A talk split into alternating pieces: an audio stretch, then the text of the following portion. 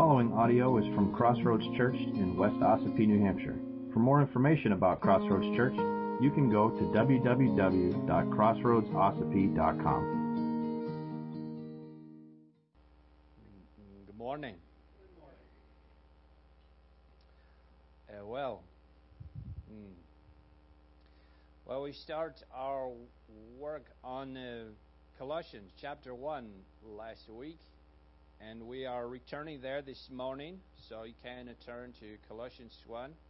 Um, it's page 983 in the Pew Bibles. Um, well, we, we began with uh, Paul's thanksgiving for the church in uh, Colossae, a church that he didn't plant and had never visited, and people he had never met except for just a very few people. Uh, but whether or not Paul had been personally involved with the work, he had heard of their faith, their love, and their hope. Their faith in Christ Jesus, and their love for his saints, the church, and those were motivated by the hope of their inclusion in the present and eternal kingdom of God among them, and also in the age to come. Well, this morning we are going to look at Paul's prayer for the church and examine the things that he hoped the Lord would grant them.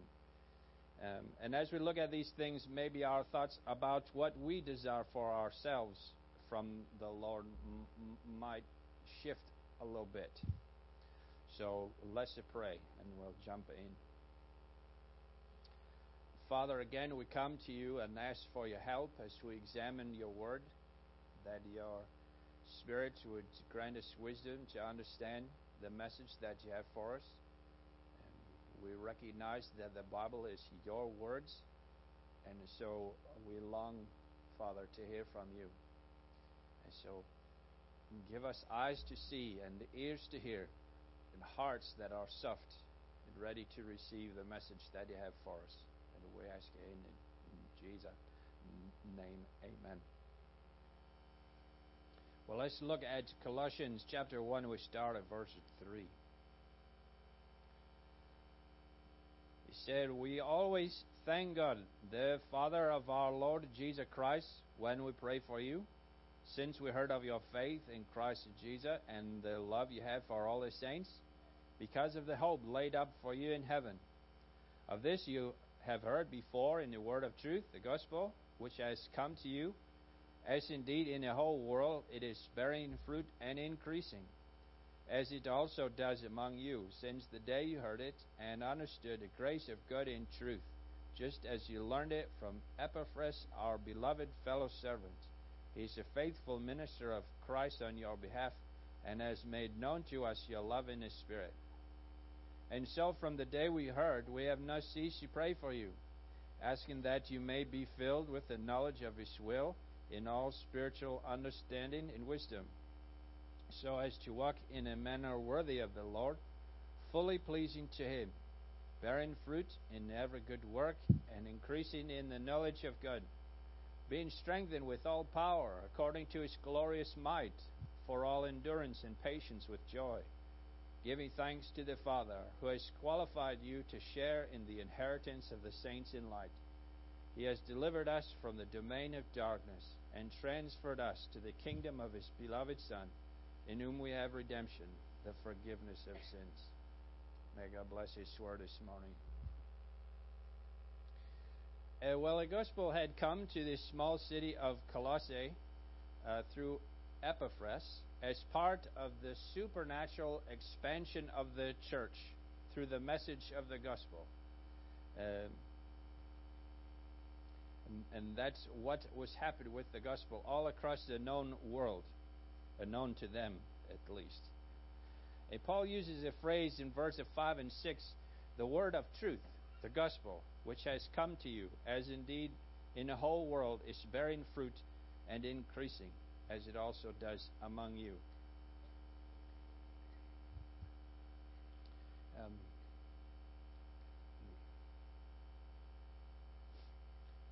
all living things grow. Do you know that? If you're not growing, you're dying. Um, and God's word of truth, as Paul called it, the gospel, had been growing and bearing fruit. This gives us a beautiful picture of the organic nature of the spread of the gospel throughout the world. This uh, this time of year is my favorite. I love the fall. It doesn't feel like fall today, but yesterday was all right. Um, the with the cool air and uh, dry uh, dry air and cool breezes, and football is going. Unfortunately, even this morning. Um, but the best part of fall is this apple season. I love apple season so much to put up on a screen. Um, I couldn't help a thing about apples when I read this phrase about the fruit of the gospel and how it's expanding in the world.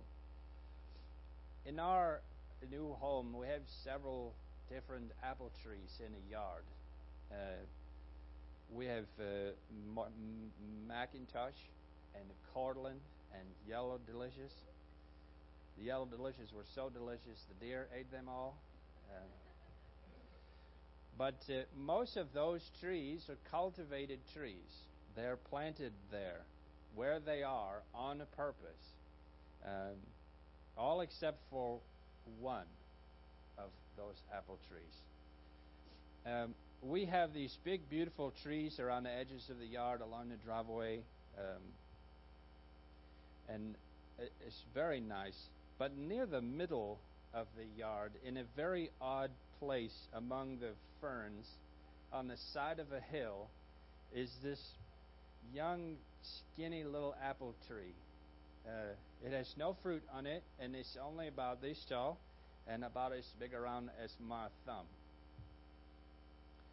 Well, the question is with these other big, beautiful trees that are uh, obviously where they're supposed to be, and then there's this oddball. But so the question is how they get there. Um, well, obviously, no one would plant it right there in that spot on purpose, and it's probably not going to stay there. Um, as we maybe someday we'll have time to work on the yard. Um, but it got there because apple trees do what apple trees are designed to do. Um, apple trees grow. I don't know if you know this. This might be new news. Apple trees grow in order to produce apples which in turn produce more apple trees. Do you know it's kind of a cycle of life? You know, I feel like hold up a lion cub here. It's the way things go. It's the circle of life. An apple had fallen off one of the other trees and landed in that spot, or maybe some animal had eaten an apple and left something in that spot with apple seeds in it. Well, that's what they're supposed to do, and that's how it works. But the thing is, that's exactly how the church is supposed to work as well. Hopefully, not get eaten by an animal, but it's, a, it's growing and producing fruits, and that fruit producing new trees, and that tree produce new fruit. Understand? Those who carry the gospel, all the maturing disciples of Jesus Christ, the church, the saints, carry. Uh, they are the apples. Do you know that? Do you feel like a fruit this morning? So that that wasn't supposed to be funny, not in the notes here. Um, so anyway, the church are the apples. We are the apples. They carry the seeds of the gospel to wherever they happen to go and share it there, planting the seeds. And those seeds produce trees. As they grow, those trees grow to produce more apples so that the gospel can spread and new churches can be planted. And more people can be sent out with the gospel until the whole world hears. That's the design of the church. Do you know that? It's not to sit and soak and sour. It's to spread and grow and plant more churches so the gospel spreads beyond just this little place, this little group, until the whole world hears. That's how they did it. That's how the church got to Colossae. It wasn't through the internet. It wasn't. It wasn't because somebody, uh, you know, flew in a plane from the other side of the world. They traveled on foot, a little bit at a time. That's how the gospel reached to Colossae from, from Jerusalem. That's how the gospel reached all the way to West Ossipee. Um, that's how the gospel will reach beyond here to who knows where. Maybe it might make it all the way to Conway or to Wakefield or, you know, the, far, the far-flung corners of the earth. All right? But it goes through you. The seed of the gospel travels through you. Okay? That you are the fruit of the gospel. Well, let's look at Paul's prayer for the church in verse 9. It's just like that young little apple tree in my yard. Paul understood that even though living things grow, only mature trees produce fruit. And so that's what he prayed for. Verse 9 says, And so, from the day we heard, we have not ceased to pray for you asking that you may be filled with the knowledge of His will in all spiritual wisdom and understanding, so as to walk in a manner worthy of the Lord, fully pleasing to Him, bearing fruit in every good work and increasing in the knowledge of God, being strengthened with all power according to His glorious might, for all endurance and patience with joy. Now that sounds like quite a prayer list, doesn't it? We can see here each of the things that Paul and his team prayed for for that church. I imagine it's probably for all the churches, the whole church. And what he prayed for was sort of a building block for the next thing, kind of like a tree growing and maturing in order to grow fruit. And the first thing, the first building block of that they prayed for was that the church would be filled with the knowledge of his will in all spiritual wisdom and understanding, there in verse 9. Do you pray that for the church? Yeah? Well, this is your family too. Would you please expand that? We know God answered your prayer because it knows every time you ask for it. Maybe we should all start to pray that for each other. That we would have full knowledge of God's divine will I suppose maybe we pray that when church are faced with really big decisions, like the color of the walls in the sanctuary and things like that. See, God answers their prayers. It's wonderful. Maybe we should think about move beyond it, just to pray for God's direction and and full knowledge of God's divine will, beyond these huge life changing things, to the small things for every day. Paul recognized that the church's knowledge of God's will was not full, that their spiritual wisdom and understanding were not complete, they were not perfect. So he prayed for progress towards complete knowledge of God's will. Not that they just be full of knowledge, but the knowledge that they had would, of the will of God would be full. All right? Uh, sometimes we come close we think about uh, um, this song that we just sang, even so, it is well with my soul. That's a beautiful song, and I love it. It's one of my favorites, all-time favorites. And it's easy to sing. It's not so easy to think. It's not so easy to do. But that's the kind of thing that Paul is talking about here. That full knowledge of God's will is that God will allow things and will use things that you don't like to happen to you for a purpose you may never understand. The Greek word for knowledge describes the knowledge which grasps and penetrates the object. That's more than just memorizing stat sheets. The kind of knowledge is not just a memorizing of facts, it's a gift and grace of the Holy Spirit. It's a saturation like water in a sponge. There's no more room for anything else in there. But again, this uh, phrase, filled with the knowledge of His will, was not about major life decisions. It's not about whom to marry or what job to take or what house to buy or where to live. It was about how to live according to God's will. We have to remember that the church of Paul writing to didn't have the New Testament. It was in the process of being written. They didn't have it. They didn't have all those other letters collected. Well, he's already written to Galatians and Thessalonians and the Romans. And so Colossae just must have had all those things too. No, they didn't. They didn't have the Gospels. They were not yet written either. They only had this letter. And Paul's prayer was that the Holy Spirit Himself would instruct them on how to live in a way that pleased God. Now, fortunately for us, we have an advantage that the Colossians didn't have. We have the entire Bible right here, God's complete Word. God answered that prayer of Paul and gave us the Word, the Bible. So the guesswork would been taken out for us. Amen. Praise the Lord. It's a good thing. But the prayer still remains that the church would be saturated like a sponge with God's Word and act accordingly. That's what Paul wanted for the church. That's what he's praying for. And that's my prayer for us as a church family. That we would be saturated with the knowledge of God's divine will that he's given us in his word. We would be filled with the knowledge of his will in all spiritual wisdom and understanding. Now, the spiritual wisdom and understanding that he prayed for is that the church would not only know how the Father wanted them to live, but they would know how and when to apply what they knew. Right? Lots of people know the Word. Lots of them.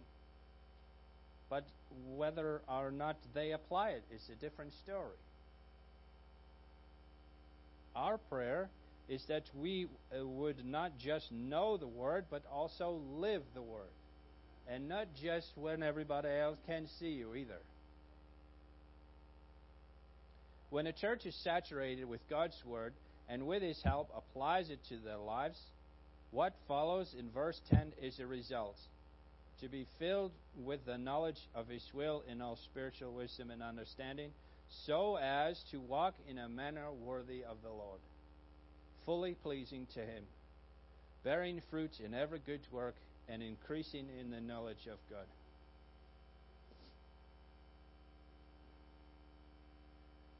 Um,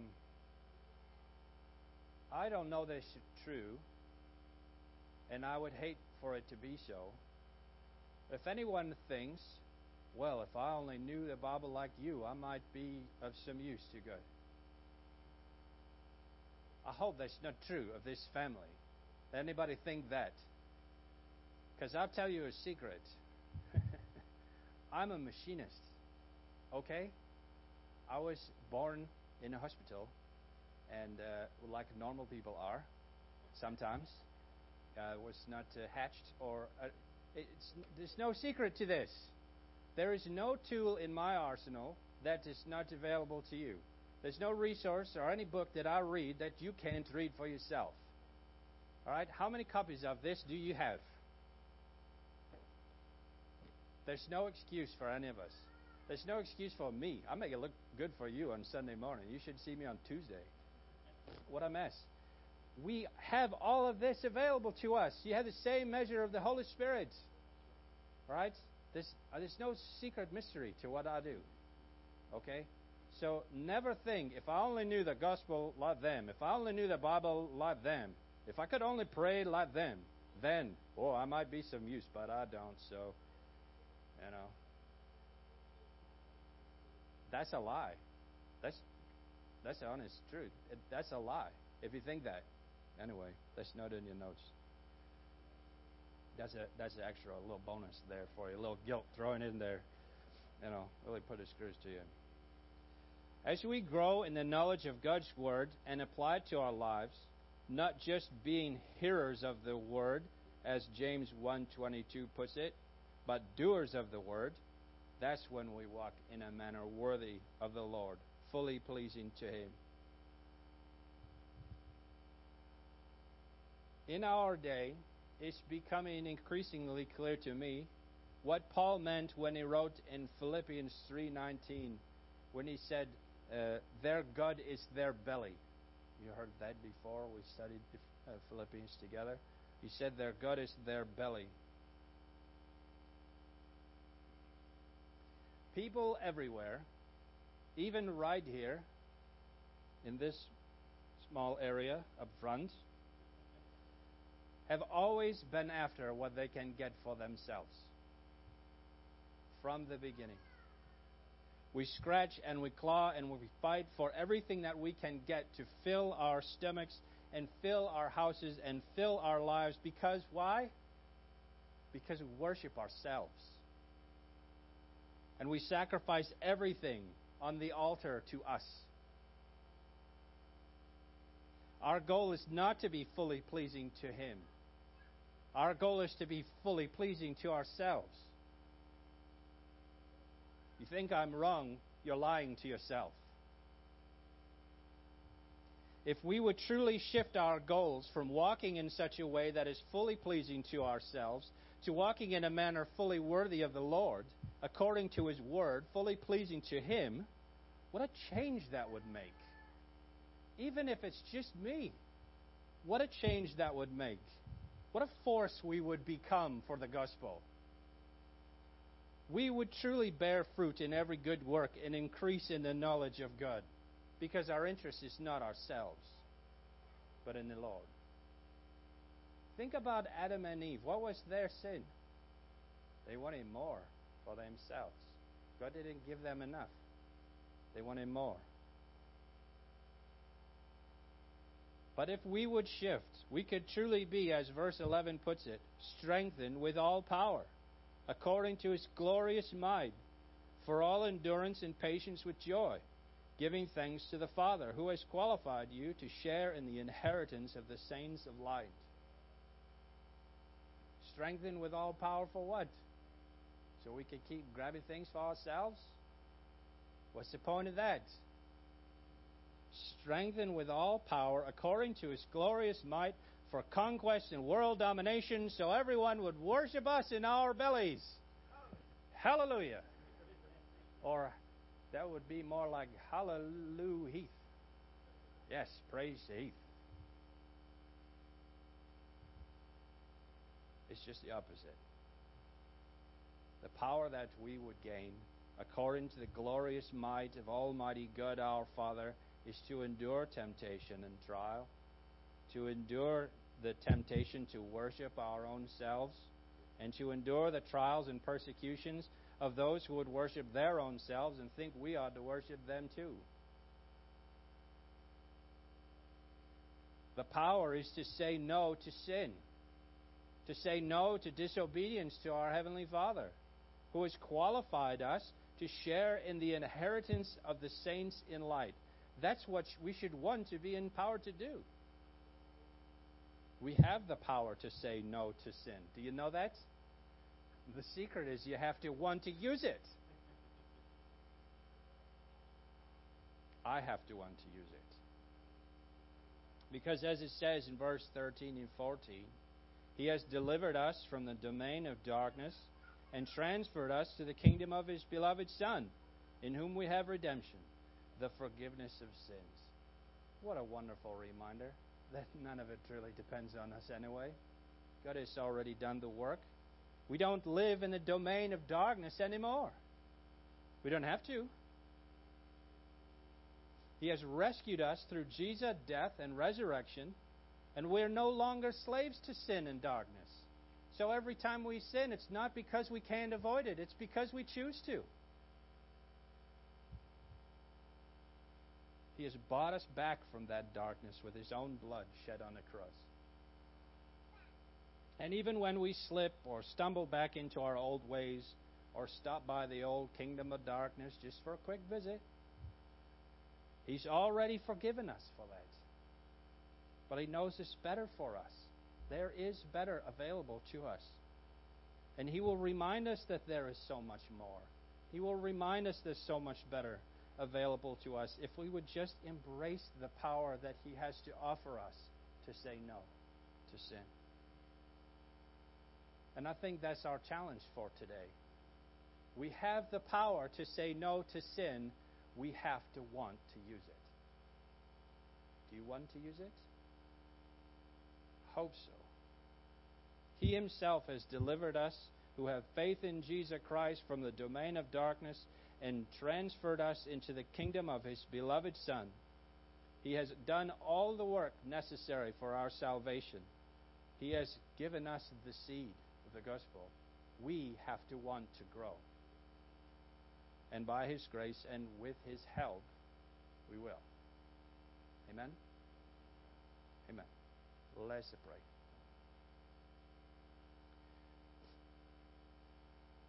Father, you know my purpose this morning is not to make anybody feel guilty.